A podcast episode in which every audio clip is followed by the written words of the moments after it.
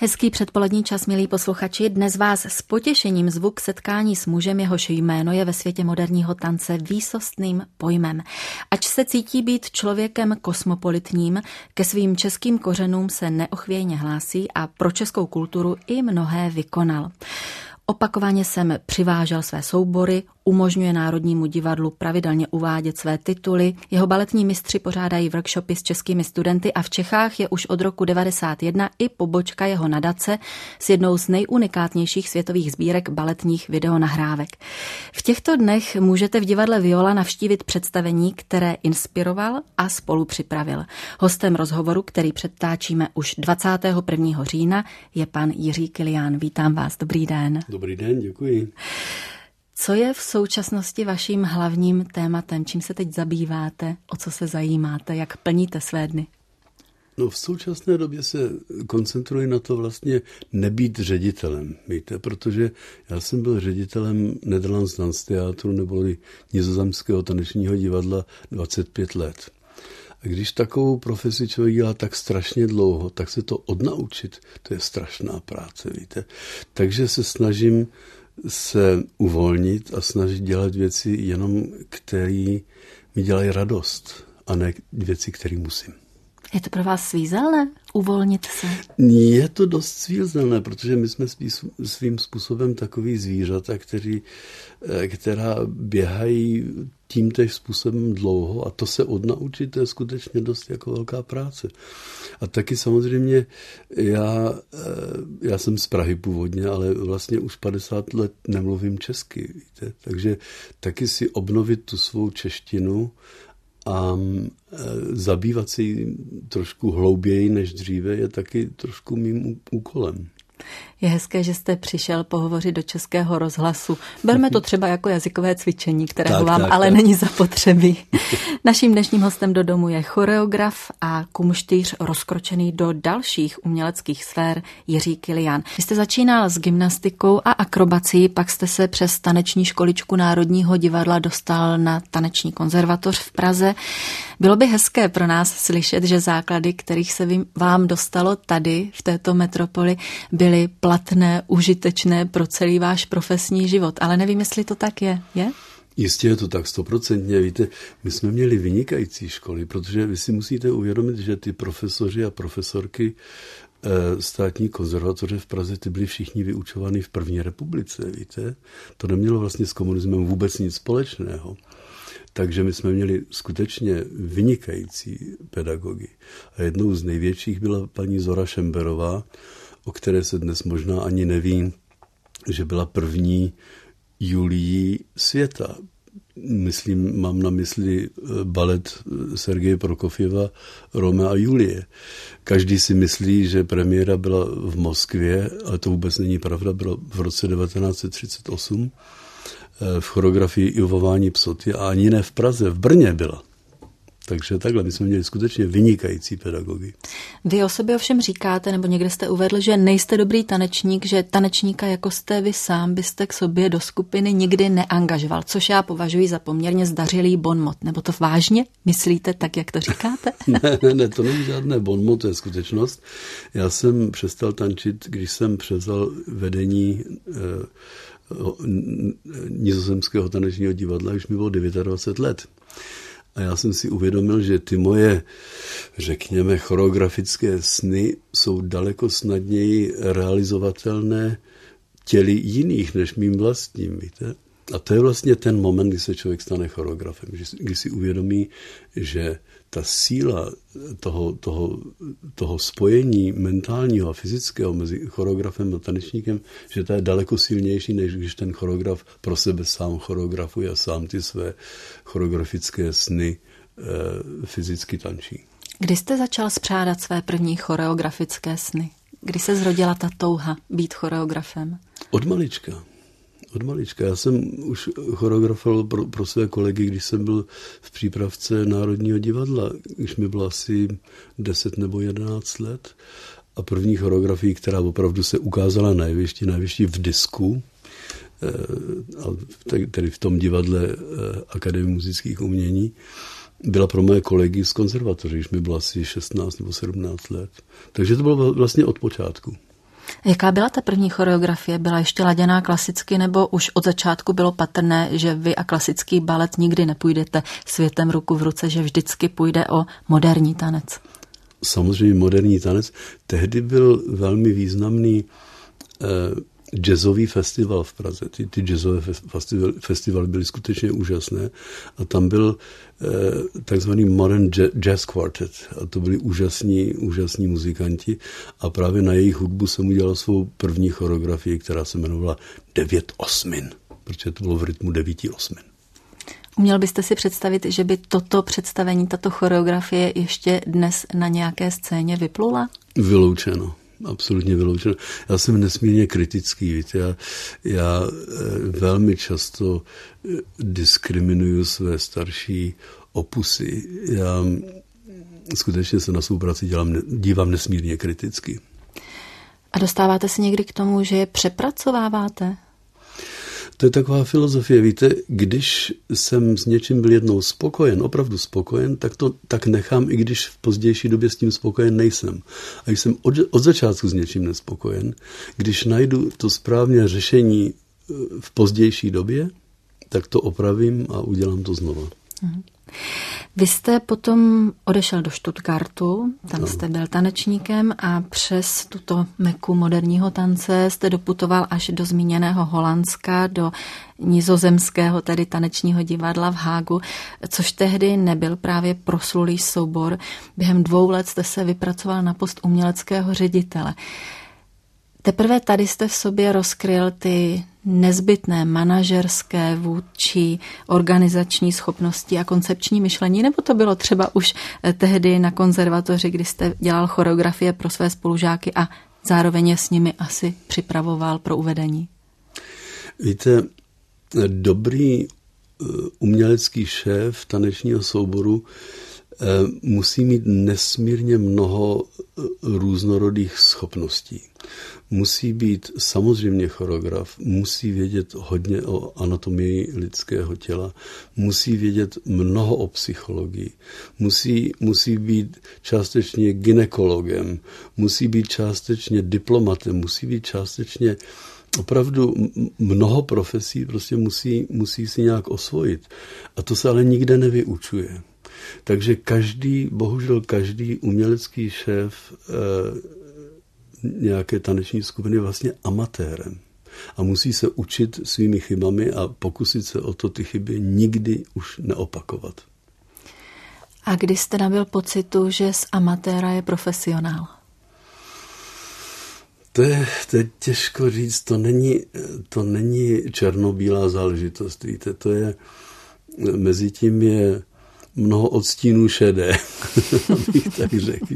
Čili takový zlom. No tak samozřejmě, když jsem udělal Janáčkovu symfonietu, která byla premiérovaná v Charlestonu ve Spojených státech, to byl skutečně úžasný úspěch. Najednou jsem měl interview eh, z New York Times s Time Magazine s, s největšíma novinami americkými.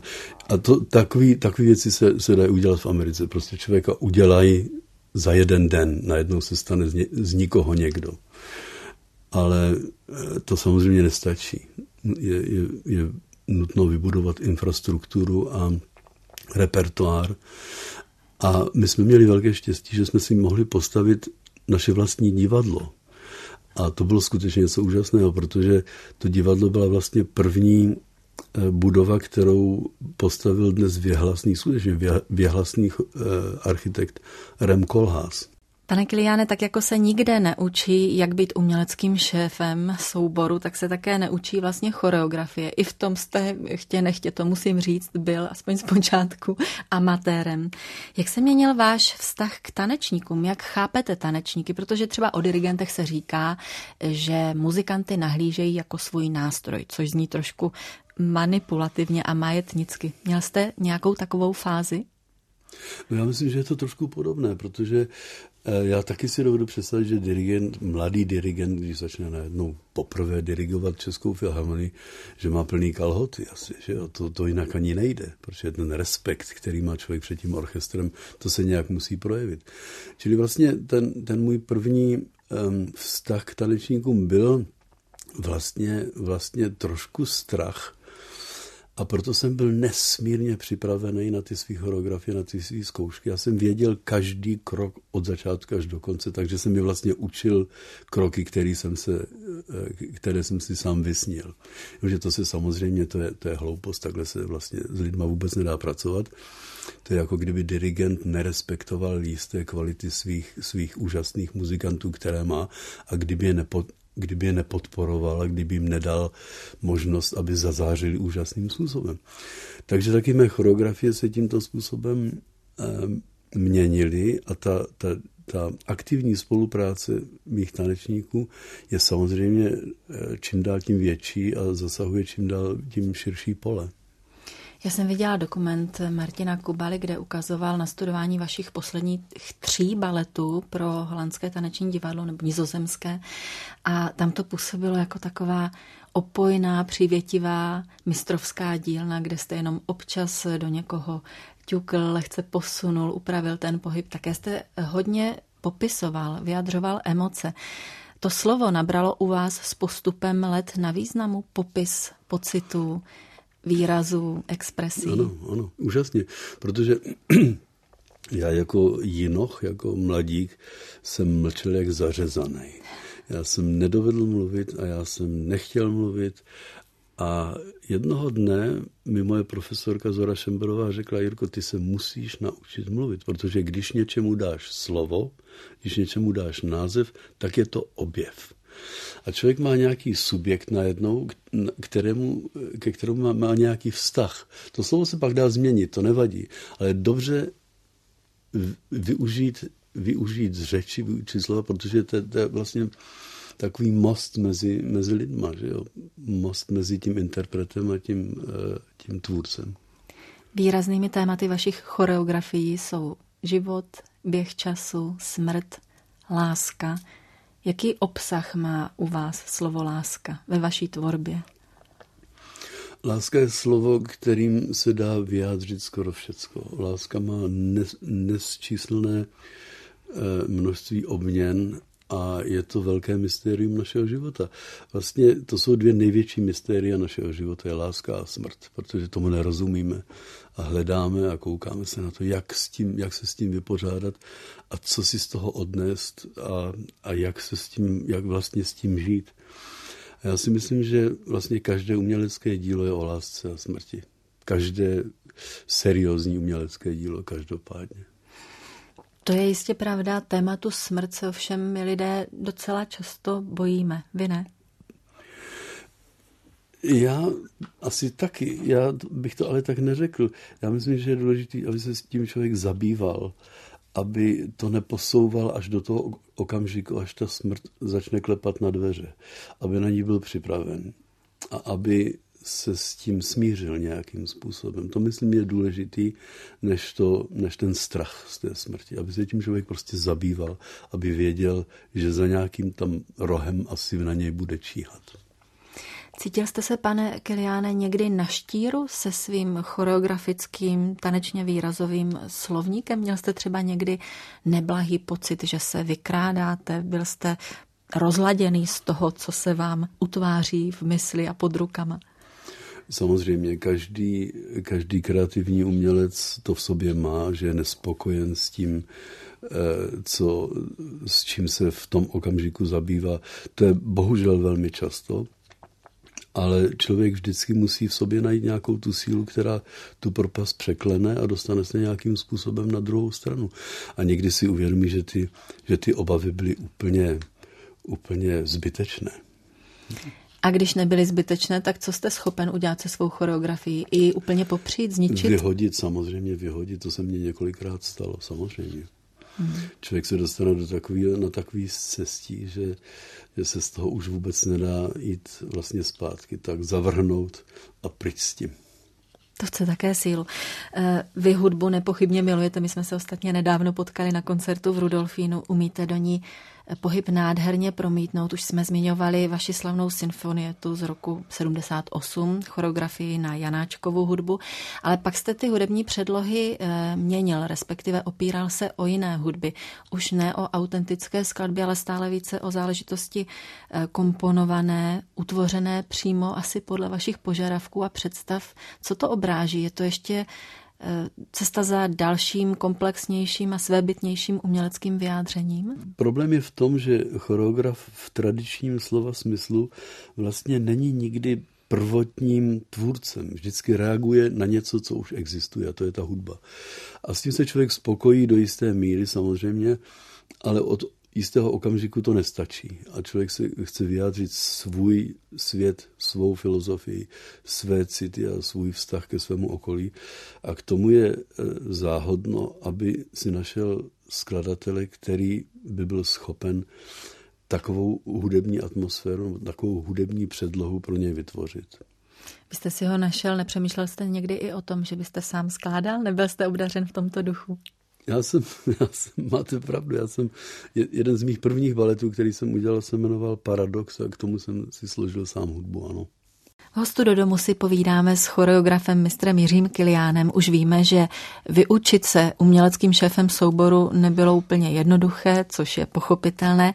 Vy jste z funkce šéfa nizozemského tanečního divadla odstoupil v roce 99. Od té doby se učíte nebýt ředitelem, nebýt vedoucím, ano. ale učíte se to aktivně, protože jste si našel širokou škálu dalších aktivit. Třeba jste si vybudoval velmi pečlivě vedené webové stránky stránky. Těšilo vás to rekapitulovat?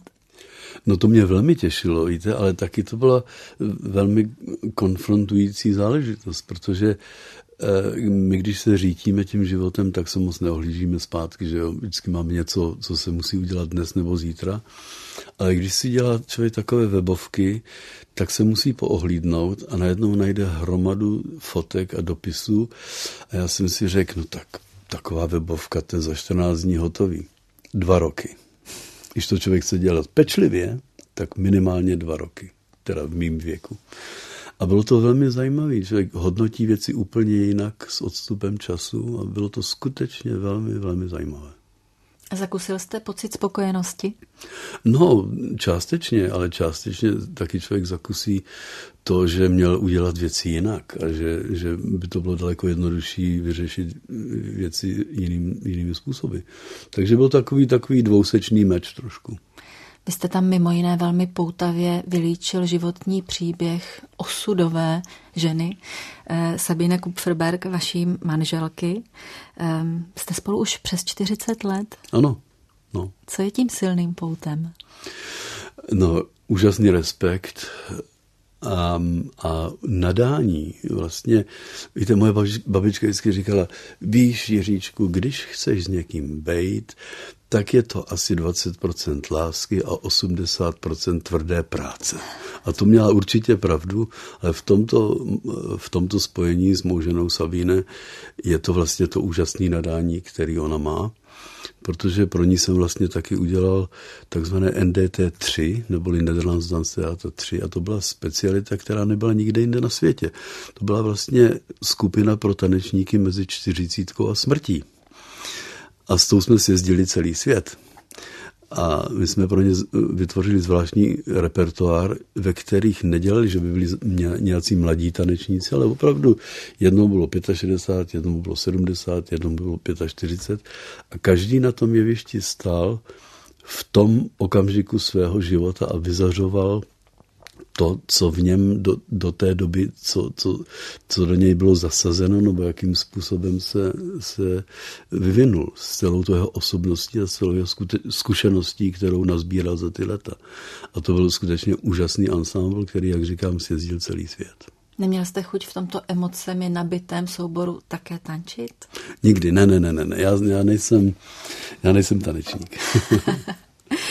Eh, Sabine je vaše můza a tanec je pro vás eh, životní poslání a zároveň neobyčejně inspirativní záležitost, která vás, mám pocit, přibližuje i k dalším uměním, protože je zřejmé, že vy se na něj rád díváte skrze výtvarno, propojujete v poslední době tanec s fotografií, filmem, novými technologiemi. Jak jste si našel cestu třeba právě k filmu?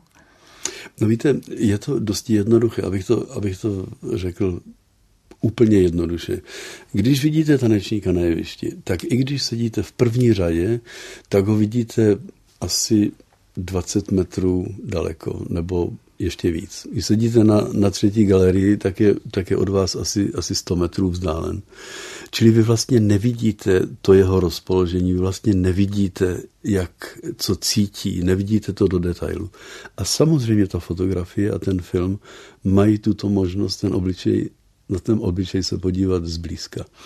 To je jedna, to je jedna z těch důležitých věcí, které, které, které nám film umožňuje. Ale taky zachytit ten okamžik toho člověka to jeho rozpoložení a to jeho citu v tom okamžiku. To dovede jenom film, to dovede jenom fotografie. Takže a samozřejmě těch, těch hodnot filmových je, je nesmírně mnoho. A mě to fascinuje a, a s velkou radostí na tom pracuju. A fotíte, když fotíte výhradně záležitosti spjaté s tancem, s divadlem, anebo se umíte s objektivem zaměřit i na docela jiná témata, a to s chutí? Já myslím, že ten člověk a ten, ten lidský výraz a ten lidský pohyb, i když v té foce je statický, myslím, že přeci jenom k tomu mám blíž.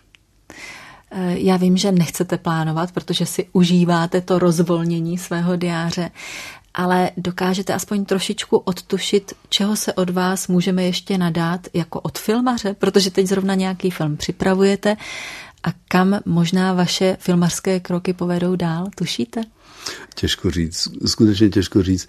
Eh, moje filmy nejsou vlastně filmy, které vyprávějí nějaký příběh, jsou to spíš asociativní filmy, jsou to filmy, ve kterých se hovoří nebo vlastně nehovoří, ale ukazují se lidská rozpoložení, lidské vztahy, takové esenciální, esenciální city, v kterých, se kterými se člověk zabývá.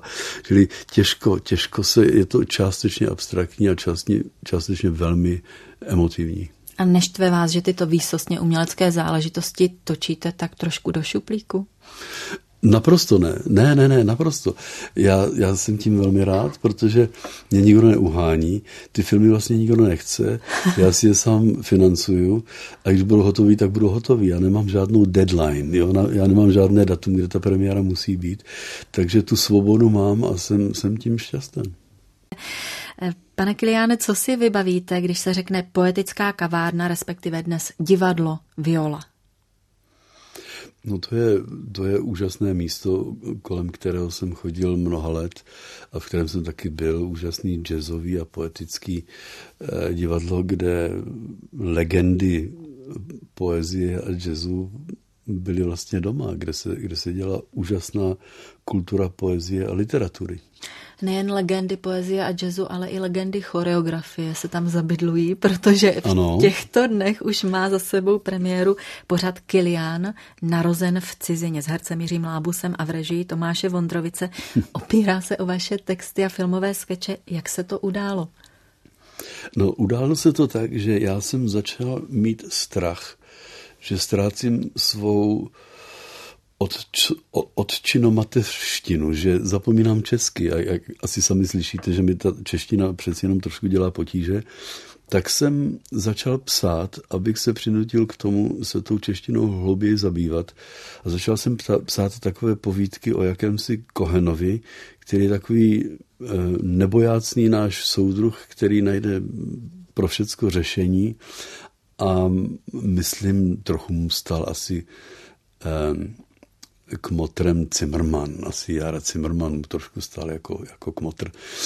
A ty, ty povídky jsem opravdu nepsal k tomu, aby, se, aby je někdo četl, aby byly uveřejněny, ale eh, mezi mými přáteli se, se začaly množit a oni se začali posílat a měli z toho velkou radost a smáli se tomu hrozně moc. A jednoho dne se ty povídky dostaly do rukou Jiřího Labuse a ten mi řekl, Jirko, nechceš, abych ti to přečet ve viole? A já jsem řekl něco, prosím tě, ty jsi se zbláznil, teď já nejsem literát, já nečtu, já nejsem absolutně literární typ. Jak je to možné do takového svatostánku poezie, aby se tam nějakým způsobem dostali moje povídky? A říká, ne, ne, je to dobrý, Jirko, je to dobrý. No takže jsem konečně uvolil a e, jak, jak jste říkala, je to přetočen, ta premiéra ještě nebyla, já jsem byla na zkoušce Jiřího Lábuse a je to skutečně úžasné, jak on se do toho, jak, jak se do toho vžije a s, jakou, s jakým přesvědčením, s jakou vervou a s jakým citem tyto povídky interpretuje. Musím říct, že jsem měl skutečně slzy v očích, že jsem nevěřil, že něco takové je vůbec možné. No a když jsou povídky venku a vydané v šanc veřejnosti, nepřemýšlíte o knižním vydání? Um, přemýšlí se o tom. Přemýšlí se o tom. Jak jste vstoupil do inscenačního uchopení toho pořadu ve Viole? Zapojil jste se nějak nebo jste byl jenom pozorovatelem z dálky? Já jsem se skutečně do toho zapojil jenom na, na dálku, čili e-mailem a myslím, že pan Vondrovic má úžasný cit pro to, co jsem, co jsem napsal, úžasně si rozumí taky s Jirkou Lábusem, takže myslím, že je to v dobrých rukách. Přijde na představení váš největší životní kritik, maminka toho času 104 letá? Ne, maminka už se z toho lože moc nezvedá, jí skutečně 104 let. Ještě je dobrá, hlaví myslí a ještě si pamatuje, ale ta ta fyzikálnost, ta, ta, to tělo už nedělá takovou dobrotu, jako by mělo dělat. Ale možná vás nadále nešetří, vidíte? Nadále mě určitě nešetří a jsem tomu rád, že tam nebude, protože mě skritizoval tak hrozným způsobem, že už bych v životě nikdy nic nenapsal a nikdy nic nezachoreografoval. Koho byste naopak v publiku viděl rád? A pojďme si povolit úzdu fantazii a zkusme si představit i lidi, kteří tam už eh, fakticky být nemohou, ale na které si třeba v ten večer vzpomenete? Ježišmarja, víte, to je, to je těžká otázka, ale je, je spousta lidí, které, které jsem velmi obdivoval a, a o kterých bych si přál, aby tam byli samozřejmě takový Václav Havel nebo, nebo Zora Šemberová nebo uh, úžasní režiséři z 60. let, kteří už dávno mezi námi nejsou. Čili tak, no, těžko, těžko, těžko udělat takovou sbírku těch ohromných osobností, který, která se, které se nás dotkly za ta léta. Já jsem ráda, že padlo to jméno Václava Havla, se kterým jste se potkal mimo jiné při filmu Odcházení. Hmm. Jak vzpomínáte na tu spolupráci? No, to bylo něco neuvěřitelného, úžasného. Pan Havel si mě pozval hned první večer, jsem dorazil do toho náchoda, do tamní restaurace a on nesměl alkohol, nesměl cigaretu, takže si objednal okamžitě červené víno zapalil si cigaretu. A první, co mi říká, hele Jirko, nemyslíš, že bychom si mohli tykat? No já jsem skoro spadnul ze židle a řekl jsem mu, no vážený pane prezidente, já se o to mohu pokusit, ale slíbit to nemůžu. A říkal jsem, ty, vy, vykal jsem mu a říkal jsem mu Václave. A váš vklad do odcházení? No tam je takzvané balábile, tam je takový, taková divoká věc, kdy ten hrdina se na, na, na, napolo zblázní a, a blouzní a najednou si představuje ty figury toho filmu, že, že nejsou takový, jací jsou, že najednou mají na sobě špatné části kostýmu a, a prostě nerozumí světu a ty se tam mlátějí na takovém jezírku a svlíkají si ty kostýmy a třískají tím do vody. Je to prostě takové, takové pandemonium, je to vlastně takové, co si pan Havel přál. Já jsem skutečně se pokoušel jenom zrealizovat jeho sny a jeho myšlenky. Příští jaro, 21. března, završíte sedmou dekádu svého života, bude vám 70. Tomu už se říká zralý věk. Co je na něm pěkné? Um, když má člověk ještě trošku zdraví, tak může, ale nemusí. A to je, myslím, to nejdůležitější, že se člověk může zabývat věc, věcma, na které neměl čas a které, které si ukládal na pozdější dobu. A když má člověk to štěstí, že je jakž tak ještě zdrav, tak se takovýmhle věcma zabývá. A to je to nejhezčí asi. A když to promítneme na plochu jednoho konkrétního dne, jak vypadá váš ideální den? No, nejkrásnější na tom je, že se člověk někdy taky může probudit a řekne si, tak co budu dělat dneska? A určitě, určitě si najde něco zajímavého. Místo toho, aby měl eh, na, naplánováno od 8 hodin do 8 hodin večer nějaké schůze, nějaké pohledávky. Ale vy se asi už nikdy nedokážete odpoutat od umění a umělců. Nebo máte takový záměr? Ne, to by byla smrt, okamžitá smrt. Co je posláním umění? Posláním umění je, aby člověk měl tu možnost si sem tam oprášit ten prach všednosti ze své duše a ze svého těla. A kam by se podle vás mělo posunout to umění, kterému jste v největší míře zasvětil své dosavadní konání, čili tanec? Jak vidíte jeho budoucnost? Tanec má nezměrné možnosti, myslím, že nekonečné možnosti, protože člověk je nesmírně komplikovaný tvor, nejenom fyzicky, ale i mentálně a intelektuálně. A když se všechny ty možnosti sečtou, tak, tak vlastně je to nekonečno. Člověk je nekonečno, je vlastně symbolem nekonečna. A proto taky myslím, umění, nejenom taneční, ale všecko umění má nekonečné možnosti a lidi si vždycky najdou nějakou možnost eh, nově, nového vyjádření a tu svou uměleckost nebo tu, jak jsem říkal, to oprášení té všednosti, vždycky si na to najdou nějaký eh, nový, eh, novou možnost, jak to vyjádřit. Já jsem tak přemýšlela o vykročení tance do dalších směrů, třeba i z hlediska jeho zakotvení v různých prostorách. Vy jste mi tady při písničce prozradil, že sídlo vašeho nizozemského tanečního divadla dnes už neexistuje. Ta uchvatná budova byla eh, zbořena, což mě zaskočilo, překvapilo a vás to jistě mrzí. Myslíte, že se tanec uplatní třeba i v docela jiných prostorách, než jsou ty divadelní budovy? Tanec už dávno uplatňuje v různých prostorách, což je úžasné samozřejmě. Ty specifické třeba staré továrny v Ostravě nebo, nebo v Německu, v Ruhrpott, to jsou, to jsou úžasné industriální nádherné stavby, kde nejen tanec, ale jiné umění, koncerty a výstavy se, se už dávno konají. Čili to je, to je nádherné využití těchto prostorů, které už nejsou funkční. A je tady v České republice nějaký takový objekt, který vás náležitě dráždí k tomu, abyste pro něj třeba někdy v budoucnu k naší velké radosti připravil specifickou choreografii? No zatím ne, víte, já, já jsem slyšel o těch překrásných prostorách e, v Ostravě, ale já jsem tam bohužel ještě nebyl, přestože část mé rodiny je z Těšínska.